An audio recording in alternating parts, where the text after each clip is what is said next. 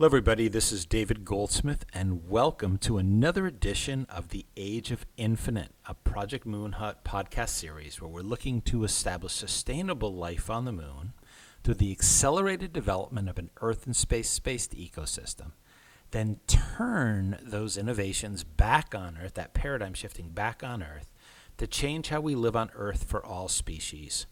And today we have an amazing guest on the line, Bianca Cefalo? How were you? It's Cefalo. Is that how you say it? Cefalo? It's, uh, it's Cefalo. Yes. Cefalo. Cefalo. I that's I forgot to ask you. You know, I yeah. think half my interviews I screw up in this one place, and uh, we have a, an amazing topic today. It's called thermal control: the foundation of thriving on Earth and in space. And Bianca and I met in Macedonia. We were both on stage at an event. We had an amazing time together. We were laughing hysterically, had a lot of fun. Not that the topic was bad and laughable, but we had a, a lot of uh, interaction. And we just hit it off. And I, when I realized what she teaches and knows about. I said she that Bianca, you have to be on the program. She works for Airbus Defence and Space in the UK. An amazing person, and I'm I'm so happy that we finally got you on the line today. So, thank you for coming. Oh, I'm happy to. Okay, so I'm assuming that you have an outline, a few bullet points of uh, yeah. what would you, what are we going to start with? So I actually have my bullet points, and I have one, two, three, four bullet points. Okay. Today. So we are starting with why do we sweat during a very high intensity physical activity? Oh wow. Yeah. Okay. That's the first thing.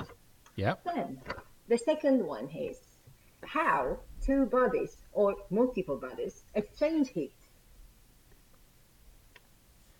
Okay. Then the third one is how do we make a spacecraft sweat? Metaphorically, obviously. How do we say that again? How do we what? How, how do we make a spacecraft sweat? Oh, metaphorically. make a spacecraft sweat. Okay. Uh-huh. Uh And the very last one is how what well what about retaining the heat and transforming it into electricity? Okay.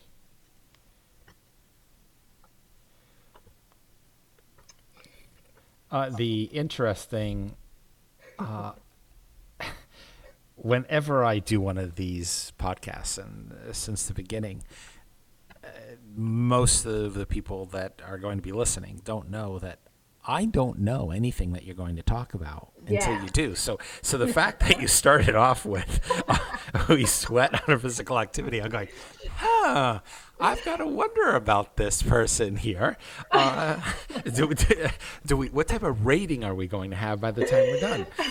well, you know, I think you should expected from me something that was quite special. Yes, I, I did. From our interaction, I expected something kind of interesting. So, so yeah. why do? So let's start with this number one, and I'm I'm yeah. uh, I'm I don't know. Maybe I'm getting a little bit hot. Uh, well, you know, I'm just setting up the scene. We are talking about thermal thermal stuff which could be very hot or very cold. It really depends.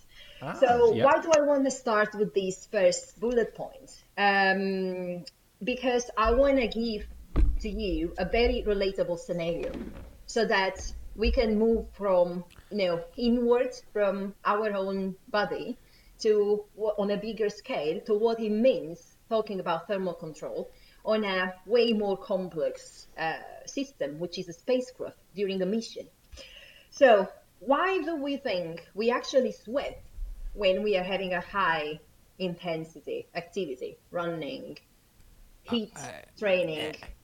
Ener- energy is being i mean i'm going back to my physics and my biology classes it's uh-huh. you're you're breaking down molecules you're breaking bonds and those bonds give off a reaction or a thermal reaction to... well actually it's, it's something that is easier than that. Okay. So basically, as human beings, our body is meant to work nominally in a range of 36.5 to 37.5 degrees Celsius. So anytime this body needs to work within this range of very narrow range of temperatures, regardless the ever-changing conditions of the external environment. And whatever we do 24/7, either we are sleeping, we are working, it's summer, it's hot, it's cold, we are running, we are shivering. In all the different conditions, our body needs to stay within that range because that's the only temperature that we can actually work with nominally. So when we are um, having a physical exercise, so let's start with a with a hot case scenario, and we are running. clearly, the our temperatures, body temperatures, is raising up. So let's say that from 37 we are getting up to 40 40 degrees. So what happens? Our own body has a very perfectly strategically put inbuilt thermal control system. And this is based on our brain, obviously. So um, in our brain, there is part of it is called hypothalamus. Mm-hmm. And this works really like a thermostat. So when our temperatures is changing from 37 degrees, so it's going either hotter or it's going colder, the hypothalamus is detecting this change. Is detecting this change from, for instance, the mm, temperatures of our hands or our feet or our elbows. Uh, that kind of work has temperature sensors.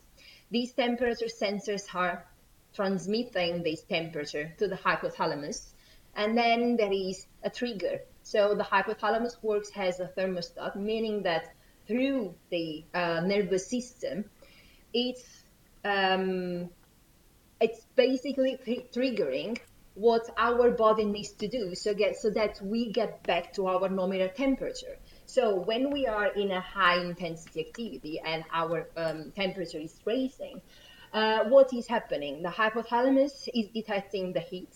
So we are in a situation that is danger according to our brain. So what it does, it sends a signal to the sweat glands to secrete the sweat onto the surface of the skin. So the sweat itself is not cold, but the fact that he's actually going through our skin and outside our skin is lowering our body temperature so that it goes back to the 37 degrees. That's why when we are doing anything that is quite straining for our body, we sweat because through our skin, our skin is like our own radiator. And the sweat is actually the heat that is being pushed out so that our temperature is stabilized to 37 degrees. A question for you because I'm I'm picture, I was trying to make an analogy of, for example, a home, mm-hmm. and there's central there's a central heat, which mm-hmm. is the the you might have a central panel if you have forced air, mm-hmm. but then you also have homes that have each room has their own temperature gauges, and I was trying to create an analogy in mm-hmm. my head to the comparison, but it sounds I don't does the I guess the question came to mind is does our body have, and it does, I could think of it right now, but our body has the ability to do spot specific heating and cooling. So the brain is spot specific. Like it's not going to try to heat our feet or send blood to our feet. It sends mm-hmm. it to certain places to make sure they're protected. So it's I don't even I can't even think of a a a system in a home or whatever that really mirrors that.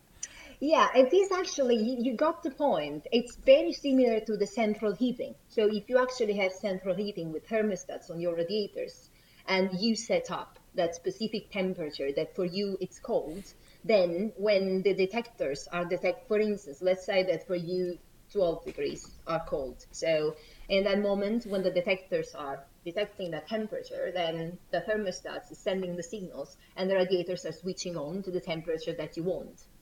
It's very, very similar. So the thermal control of our body, it is actually similar to the central heating of a house.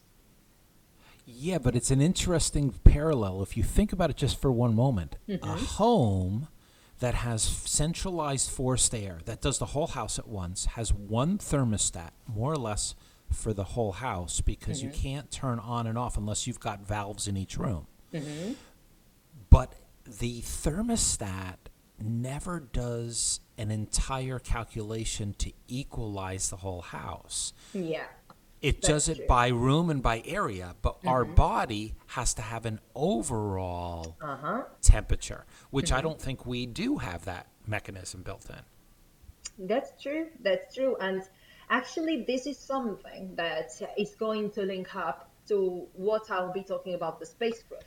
Because okay. if you think about our body, so everything in our body, all our organs, they all need to stay at the same temperature.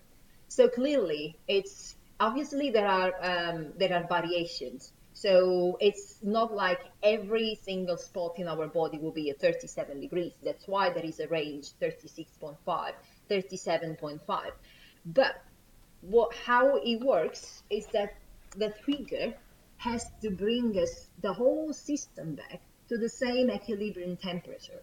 Mm-hmm. And that's why I, I, used to say that um, as engineers or physicists, what we are just trying to do is mostly to imitate, to simulate something, some, some systems that is just perfectly inbuilt in us.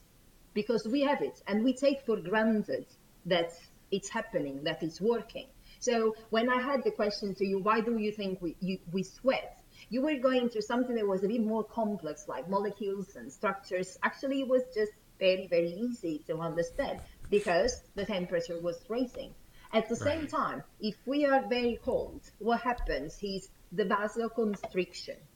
So we are okay. I, I, got. I got to be honest with you. I was yeah. trying to impress you because you have in your title Space Systems Thermal Product Manager, and I was just trying to make. A, so maybe I know something more, but actually, yeah, it's because I'm hot. I need to be cooler, or I'm cooler. I need to be hotter. So I, I, I'm. I apologize for trying to be more intelligent, and I blew it.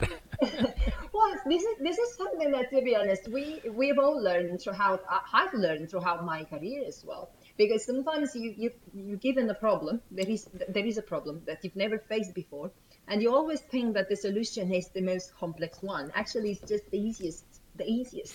Sometimes yes. that problem you give it to a child, and because the child, as clearly they are they are very smart, but they don't think at such a higher level of complexity, they are able to solve the problem faster than an engineer does, just because yeah. they think that they look at it in an easy way.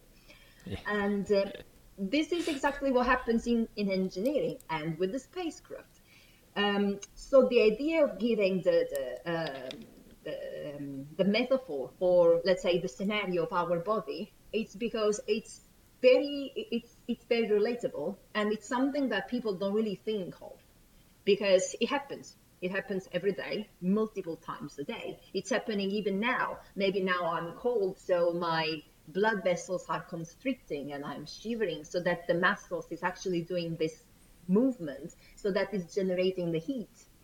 And also um, about the goosebumps. Do you know why we get goosebumps when we are oh, cold? Oh, I, my ba- my background is organic chemistry, physics, calculus. I was a biology major, and I'm saying to myself, I don't remember any of this. Why do we get goosebumps? We get goosebumps uh, to. I, am thinking of it now. I'm getting complex. I'm thinking the body is forming wells within the skin and extru- extruding the skin level to give it more exposure. So that it can heat up. I don't know. I'm taking a wild guess. Again, it's very, very easy. So each of the goosebumps that you see has a hair sticking out, right? Yep. And this is why this is why the hair why and this is also why we have hair because these hair that are sticking out of the goosebumps they are there because they need to trap air Air is actually one of the most amazing and fantastic insulators that we could possibly have.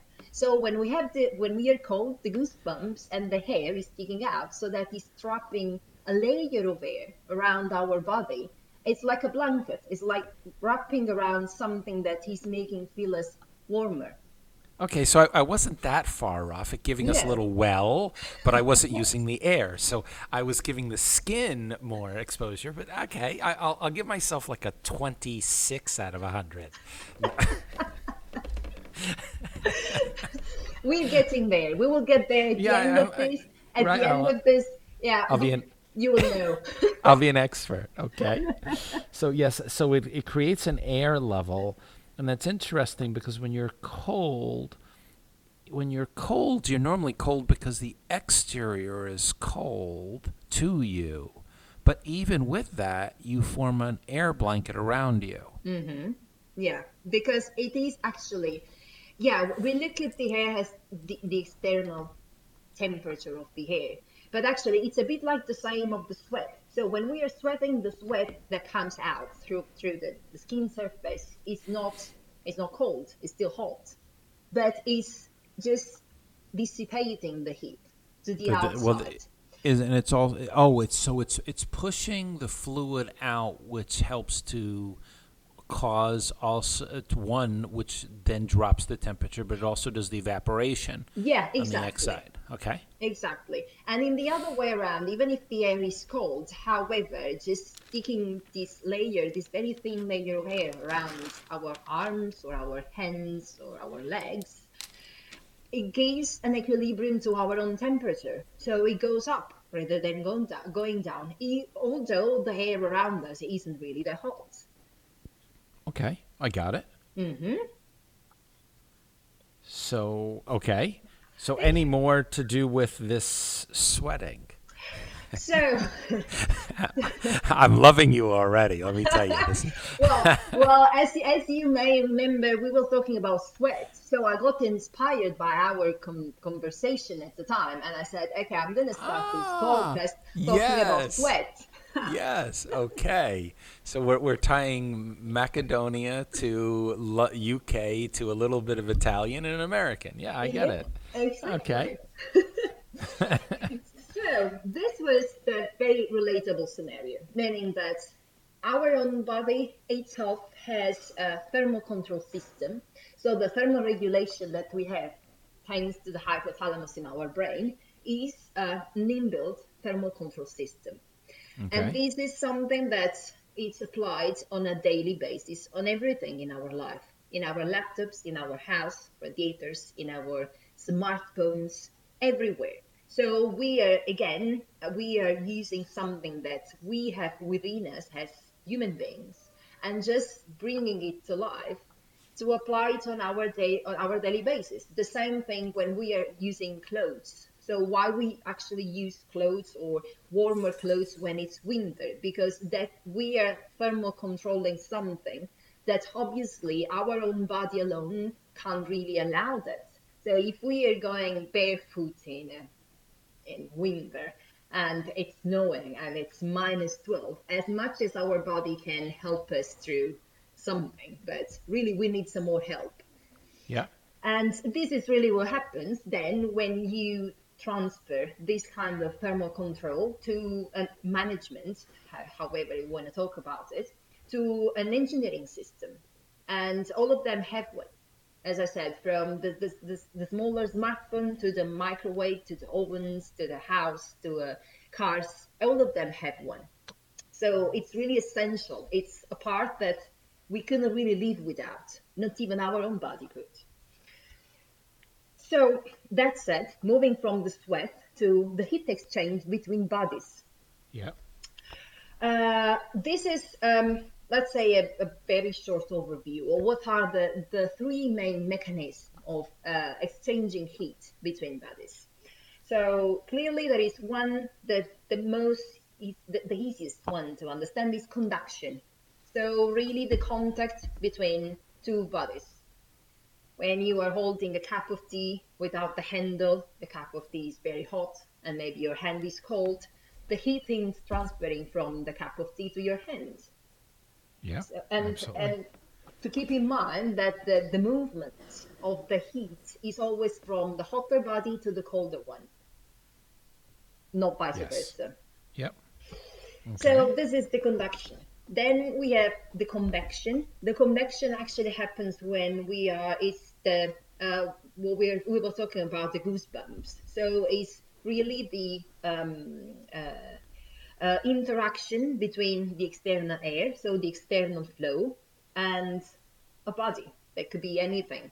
Um, convection actually is everything that everything that is based about aerodynamics uh, is actually to to see how to to to uh, to see how actually the convection works to to give colors to give um, to give an essence to something that is so intangible. Because air is all over the place when we are on earth obviously. It's not the same when we are in the outer space where there is no air so there is no convection. And right. again it's something that we don't realize how the convection works but every day when it's cold. Well, we take it we take advantage of it because of the existence of air in our system. Mm-hmm.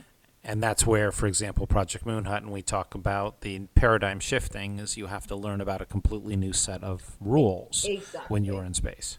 Yeah. Okay. And it's exactly that thing. So again, it's something that we take for granted because this is a heat exchange mechanism that is happening all around us.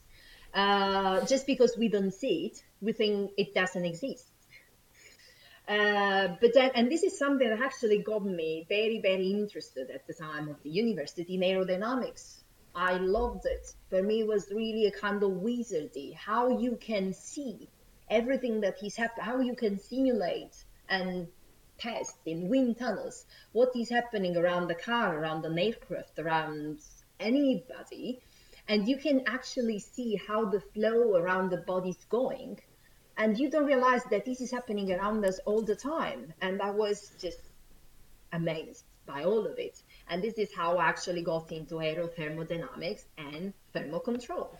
It's an interesting point that you've made because when i'm thinking about we we've done or seen meaning i have done or seen pictures of cars in a wind tunnel. I've seen pictures of uh, aircraft in a wind tunnel, spacecraft, boats, but I don't. Uh, I I probably have it. I just don't remember seeing aerodynamic wind flow around the human body mm-hmm. and understanding how that works because our bodies are shaped a certain way and i guess if you're a runner you would see it or if you're a sprinter mm-hmm. they'd probably do more of those but to look at it from a thermodynamic perspective it must be interesting the vortices that are created the certain areas or pockets which keep warmth and others mm-hmm. that don't. Probably an interesting visual. It is it is especially if you look at cyclists for instance. So as the professional ones everything so they actually make simulations of the athlete on the bike with this very specific clothing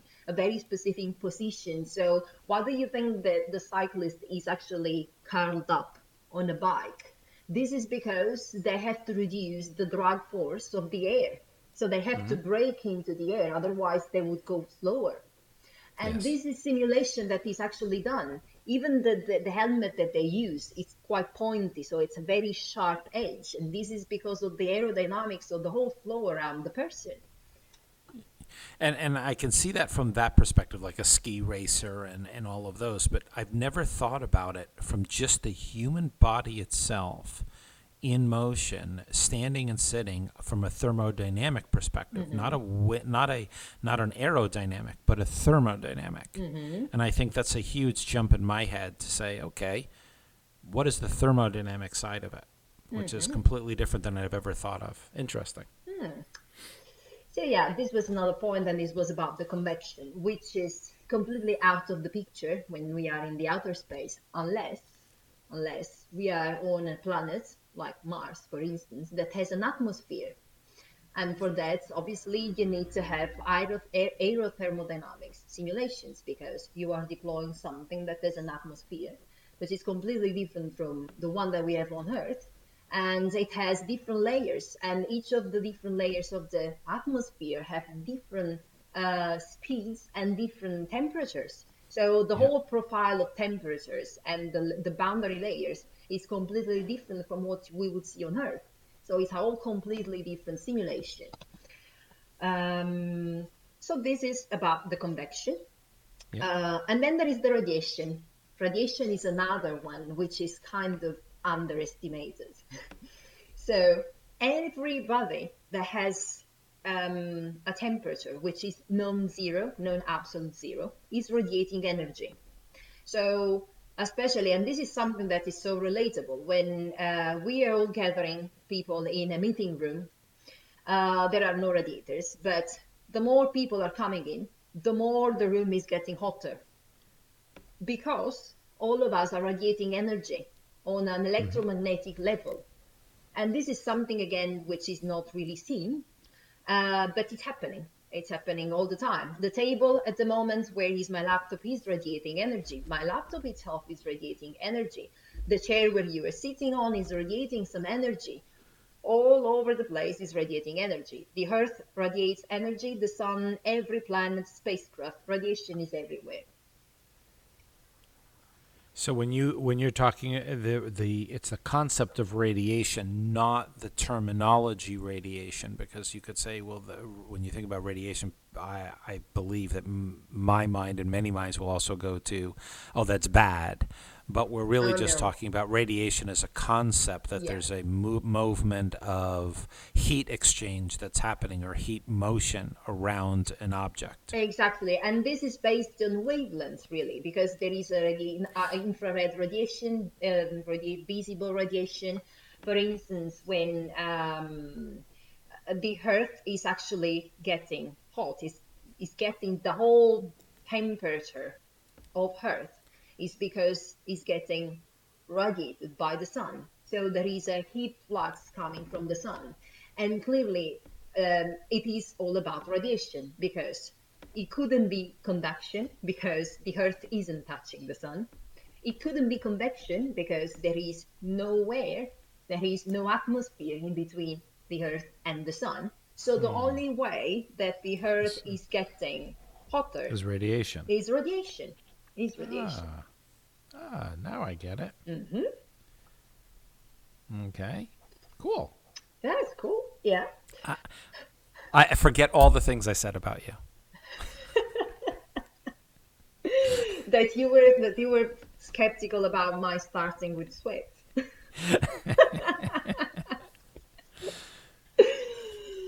So um, these are really the three main mechanisms of heat exchange. And um, again, it's something that we take for granted because we don't really think. We, we just see that he works. We just see that when our hands are cold, we put them on a radiator and they get warmer. When our feet are cold and you are with your partner in your bed and you just stick them to the partner and he's like, oh my God, your feet are so cold that's conduction. And we just take it for granted. Yes. I am so glad you're saying it, not me. so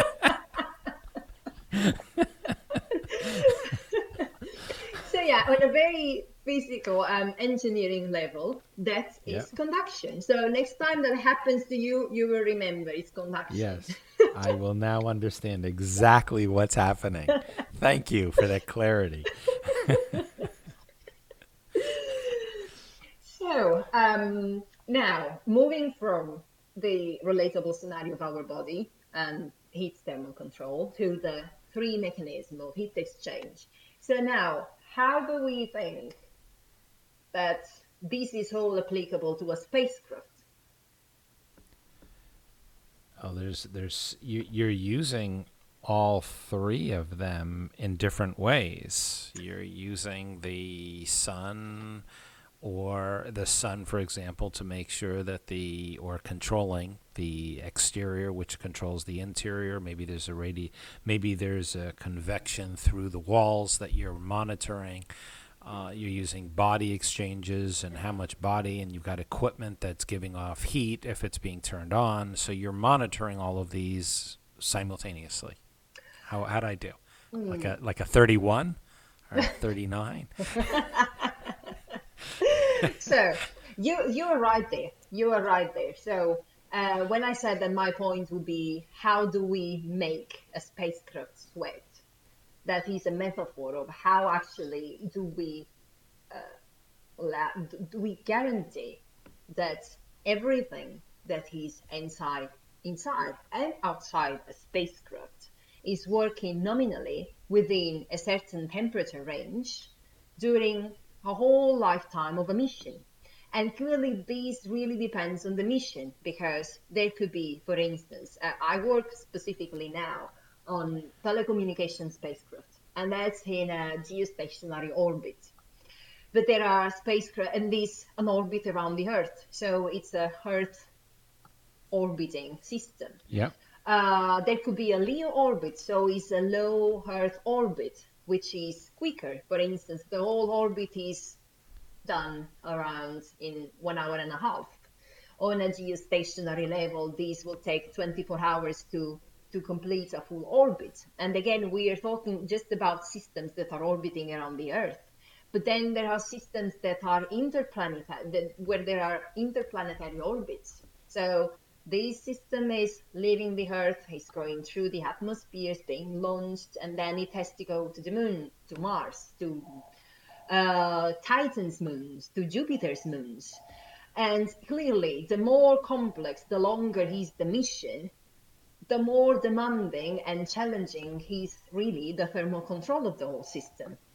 Also because, uh, as I said, in the outer space, there's no convection absolutely no convection. So if we are talking about a spacecraft which is orbiting around the Earth, for instance, the telecommunications spacecraft, which has um, a standard lifetime of 15 years mission, you have to guarantee that during these 15 years of this mission, without convection, because there is none, so you are just using conduction and radiation, everything inside these uh, spacecraft, payloads, batteries, structure, solar panels, uh, subsystem, anything that is there, and is working properly for 15 years. And the 15 years, obviously, in 24 hours, you are seeing the, the sun, but you are also seeing the eclipse. So it's a it's a very fast shift, especially when you are at the transition between this, the, the sun, let's say the, the the sunny side of the orbit to the eclipse one. At the same time, you have to make sure that everything is still within their operating temperatures. And this is very, very challenging. It's why I think I think the and, and, you can correct me if I'm wrong, but approximately the moon on the the far side is at minus 150 C, and on the hot side is 100 C in round numbers. I know there's a, there's a variation, but to be able to to be able to sustain living on the moon or in space, those those swings are significant mm-hmm. In terms of being able to modulate the thermal control. Yeah, they are they are extremely extremely challenging.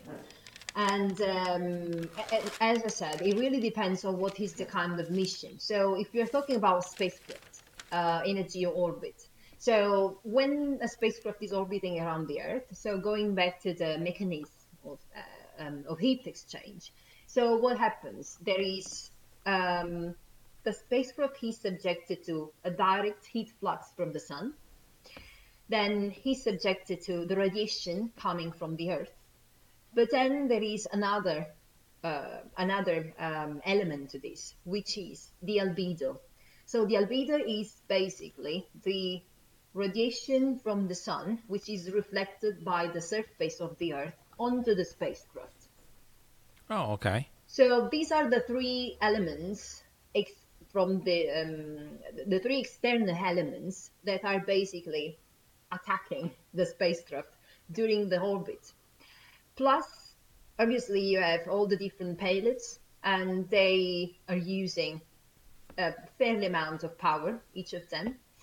And they are dissip- there is an internal dissipation of heat. So internally, the spacecraft is getting quite hot, depending obviously on the mission. So how many of the payloads are switched on, switched off, what is the, the, the whole control of the system. It really depends on what the spacecraft is doing. So you have the whole radiation from the outside, solar flux, Earth radiation and albedo, plus you have the internal heat that is uh, produced, generated by the whole different subsystems. Uh, and you have the challenge of keeping the whole spacecraft and each of the system at a certain temperature.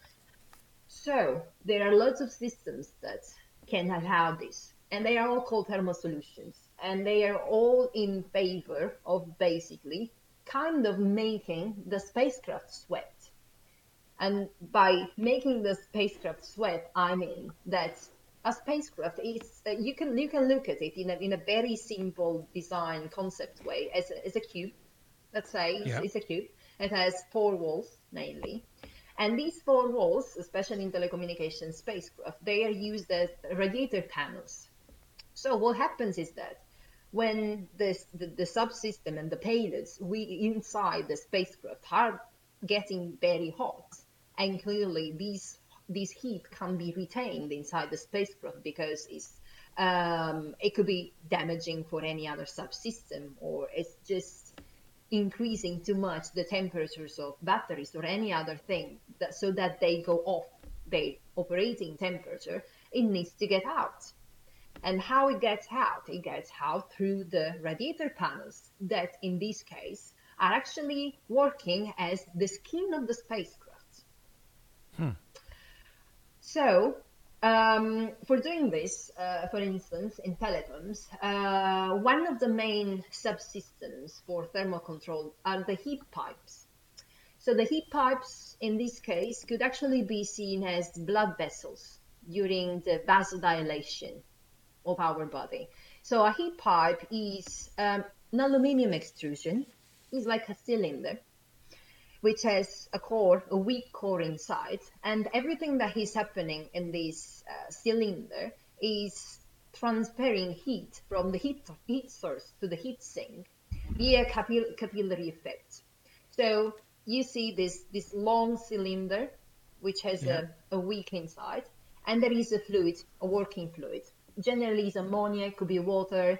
Uh, it really, again, depends on the mission and what are the temperatures that you want to achieve generally it's ammonia. So what happens is that when this heat pipe, for example, is connected to one of the payloads, the payload is switched on, is doing the whole work that is required to do during the mission. It's getting really, really hot, so you get a hot spot on that point of the spacecraft that you really don't want.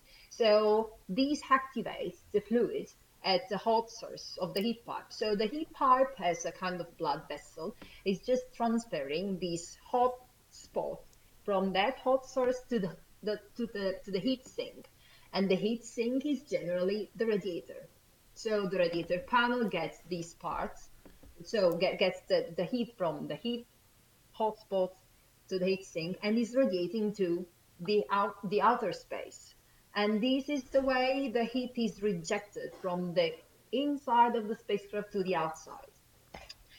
Um, this is a very simplified way of talking about, for instance, the heat pipes, uh, because there are, if, if we look at it uh, like blood vessels, so the whole, the, the whole panels, the whole radiators of the spacecraft have plenty, hundreds of heat pipes that are embedded within the honeycomb of the panel, which are surface heat pipes linking heat pipes that are sticking out of payloads and going to another point.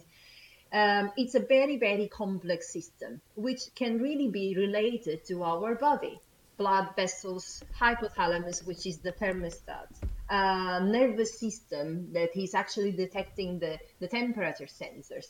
This is exactly what is happening on a spacecraft, just on a more complex so, level. So, uh, two points. Mm. Number one, because just time wise, I don't want to take too much time on this. The first one is that it sounds like the assumption is that heat is ge- is being generated, and if we have to constantly be working on the cooling mechanism more than we are working on the heating mechanism. Um, this Mm. Because you, you, you took it from the position yeah. of heat versus cold, yeah. saying that we're trying to dissipate, we're trying to sweat. Yeah. And then the second is that I've been to the Smithsonian in the United States for air and space, and mm-hmm. there's a whole series of spacecraft that have been placed uh, for human inhabitants. Mm-hmm. And I don't, I did not see as much of this type of technology existing if we went back to 1960s 1970s 80s not as much as you do in the current time mm-hmm.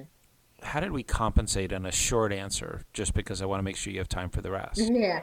So uh, for the first point it is true i was concentrating more on the heat side of the thing but uh, we actually have heaters. So we are also talking about heating up locations of the space. Oh, okay. So internally there are yeah. heaters just in case you need to turn it on. We okay. have those ones as well, as much as we have MLI blankets, which are really like a coat around the spacecraft, so that it's insulating the spacecraft or part of the subsystems. Um, then the second point, uh, the second point is as um, about this this technology. Uh, there are plenty of technologies which are a lot based on um, maybe the heat pipes are very specific to some some some missions. Uh, they are generally everywhere. Uh, on a more generic level, they are called heat exchangers. We even have them in our smartphone, in our laptop, everywhere on a smaller scale, really. And um, what is also used a lot uh, so I was talking about conduction. So what really happens with the heat pipes is about conduction because there is a direct contact with the surface. But then we have uh, coating like paints, because when we talk about radiation, what really happens is about the infrared radiation and the visible radiation. So what we need to play is about the thermo-optical properties of what is outside the spacecraft. That's why some parts of a spacecraft are generally black, some others are white, some other are ah, even yeah. gold. Okay. Yes, and I've seen all of them as a means of modulating or managing heat. Yeah, exactly. All of them. Uh, the... so it's not it's not a fashion statement. Sorry. It's not a fashion statement. Well, it could be. well, it could be that they just want. If, if you were if you were in charge, it would be. Well, to be honest, I'm really happy about the black and the gold because that's really part of my fashion. So. yes, that's why I said it. so yeah, I think I just wanted to be an aerospace engineer to to to dress to be, to be around black and gold. Exactly, yes. and to dress up like a spacecraft. so so what about this then? That what about re- retaining heat and? So uh, now we go to the last point, and this is really essential when we talk about habitats and really thriving for living or for using energy or reusing energy in an environment that is clearly not ours on Earth. So, when I was in Berlin, I started working on this project, which is called MESC, now I'm going to tell you about this acronym. So MESC means Moon Energy Storage Generation. What we were doing at the time was actually coming up with a concept design to use all these different thermal control systems and retain the thermal energy within the regolith of the moon. So using exactly resources that are on the moon. And by retaining this energy, this could be then trans- transformed into electricity to a user. That could have been a rover, it could have been um, a crude habitat, anything really that was staying on the moon. Um, so why the thermal control now and the transformation of it is so essential to really understand as a concept is because it's really the one that can give us permission with in a very cost effective and in a very lightweight fashion to have an habitat and using something on another planet by just taking advantage of the resources that we have and of clearly of the eclipses and the sun and the radiation and the conduction. So it is really, really important to understand this principle. So what happens with this regolith, for instance? What can be done is that you can have, uh, let's say, um, solar collector. This is the concept that we came out. It's actually public. Um, it's a project that we've done with the European Space Agency. Um, you can have the, the, concept is about having a solar collector, which is a mixture of uh, mirrors and lenses, so that you can retain, you can get as much as um, as much as you can really from the solar flux during the, the, the daylight of the moon then there is a heat transport uh, from the solar collector to the thermal mass. So this heat transport is, uh, it could be some of these heat pipes, as I was saying. So really it's a passive heat transport that doesn't have any mechanical or bearings or anything that during a lifetime can just get broken and not work anymore. you collecting the heat flux with lenses, transporting it with a passive system to the thermal mass, which is the regolith, the soil of the moon. Then from the soil of the moon, where you're retaining the heat, there is another heat transport to a heat engine. And this heat engine is actually the one that is transforming the thermal energy from the thermal mass into electricity. And then this electricity by another heat transport means. So the heat engine is, is giving the electricity to one of the users. And then the waste energy of this heat engine is used again into another thermal mass to be kind of recycled, let's say, to be rejected to a radiator.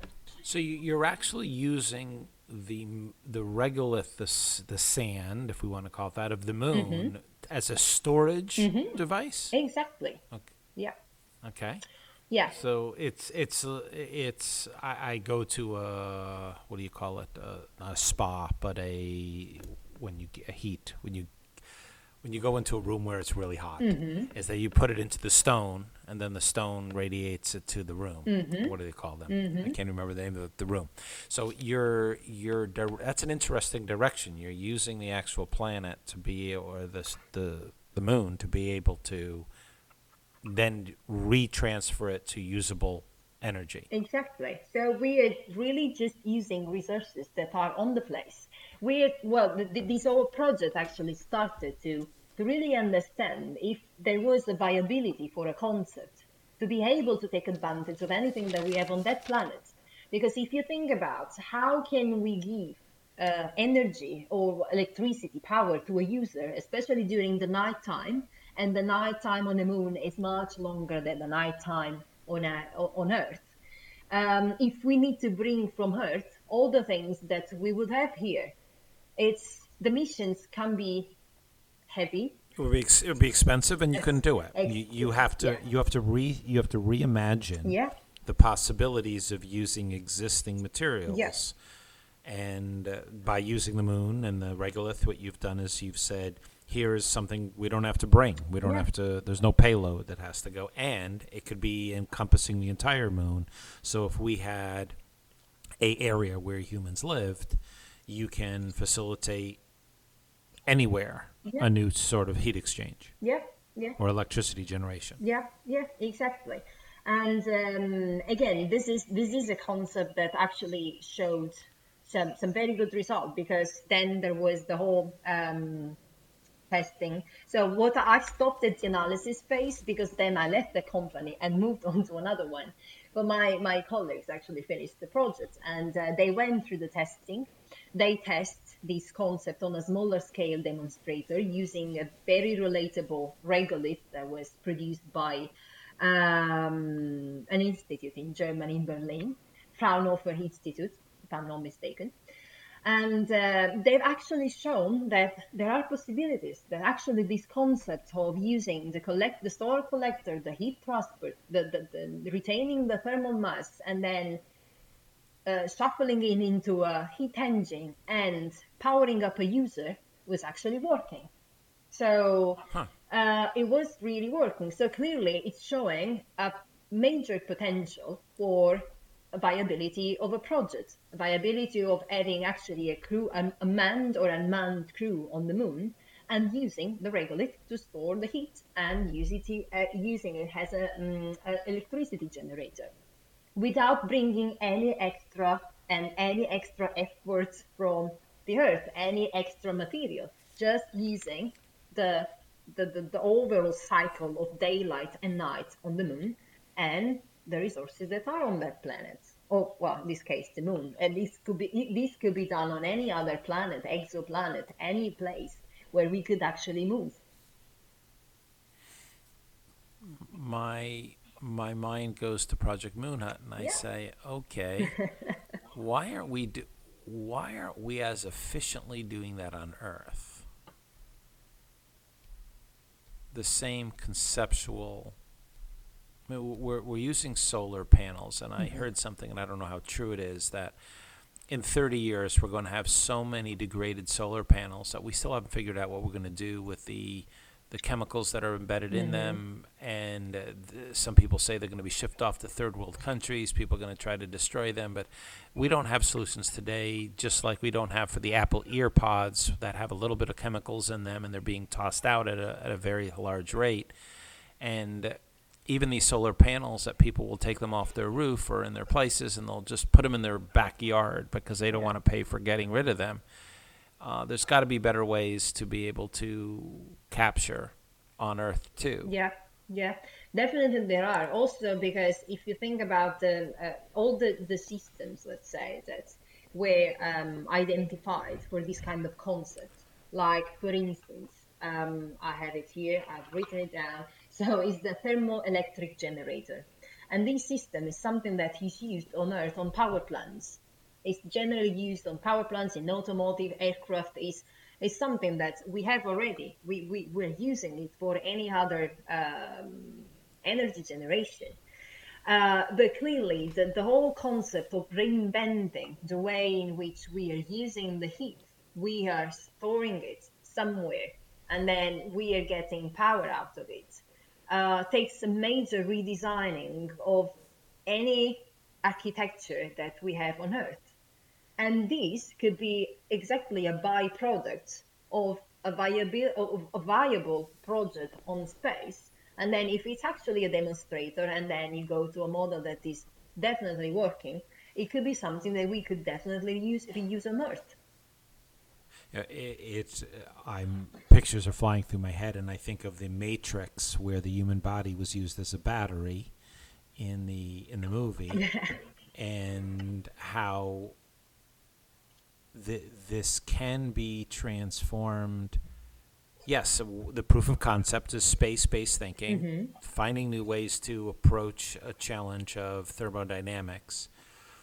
It, I, I, I have to start looking at the world a little bit in, uh, in color, like meaning I don't look at a wall as giving off heat or absorbing heat, or I don't see it that way. And I, I wonder how often you do that you see the world in a way where you're looking at it from a thermodynamic mm-hmm. way, which I just have never really spent my time thinking about, which is an interesting, uh, an interesting perspective. Yeah, yeah, it, it is, and uh, uh, it is definitely. That's why I'm I'm so glad that we are talking about this because especially thermal engineering, thermal control, thermal management, it's something that, to be honest, when I started working on it, it was a very niche uh, category of the engineering, especially in space engineering.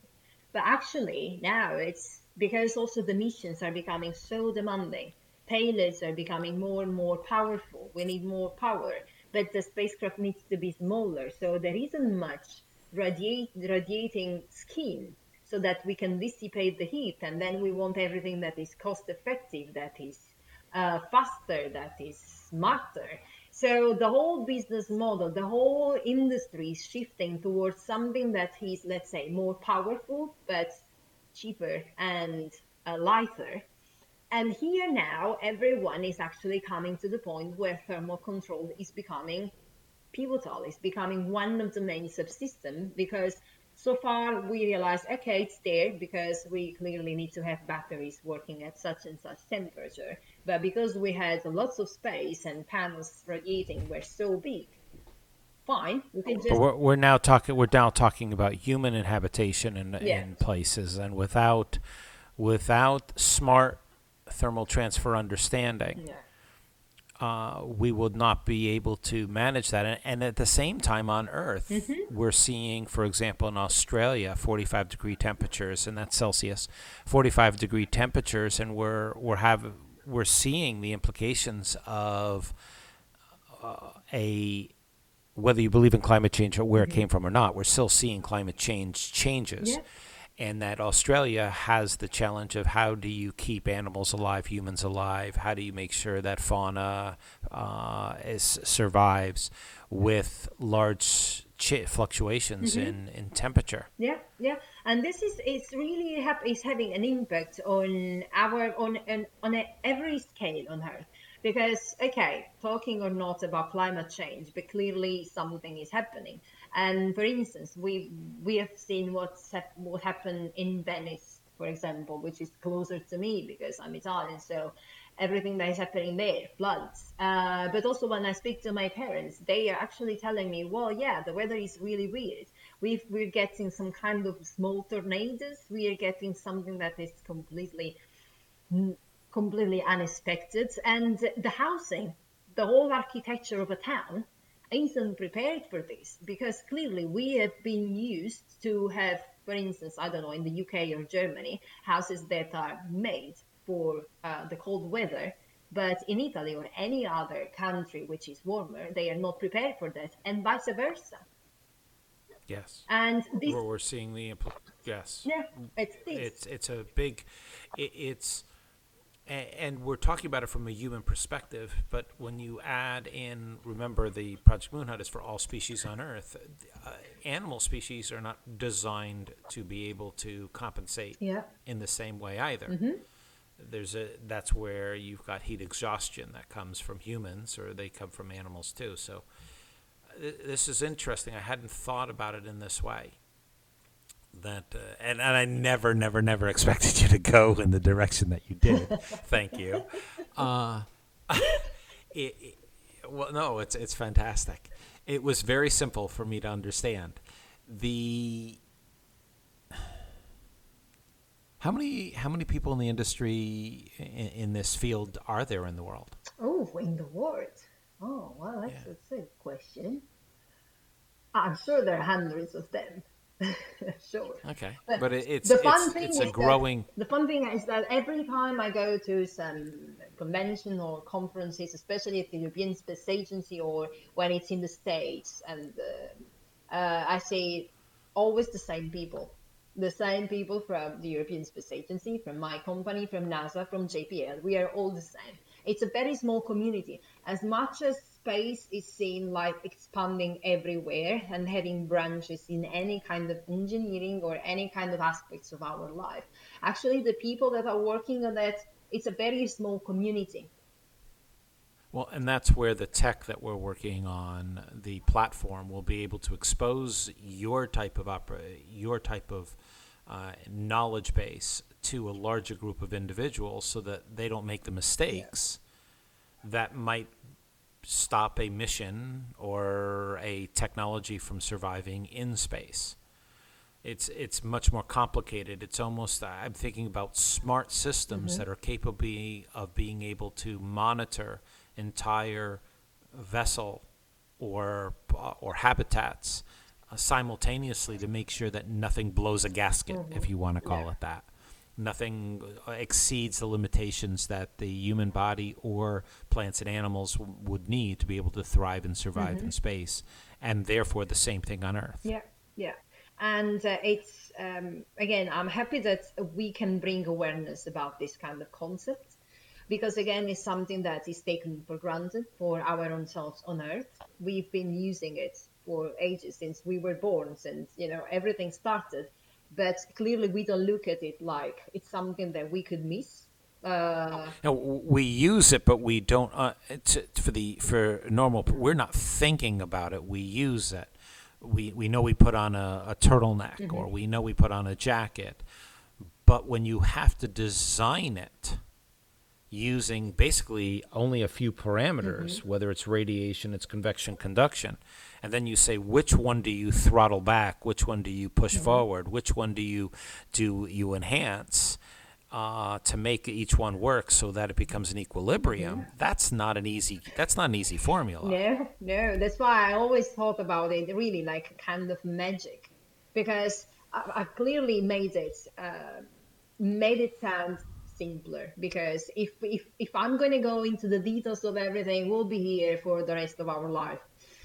Um, but there are so many subtleties so many um, solutions uh, and also new solutions of integrated systems because again is everything is uh, miniaturizing. So we are going from small to, to big platforms to getting them smaller and smaller and smaller. It's something that happens also with, with the laptops, for instance. So we started with computers that were huge, and now we have laptops that are extremely powerful and extremely light and absolutely extremely expensive. And why they are expensive? Because miniaturization is really hard when you have to make everything work in a very light and very small scale.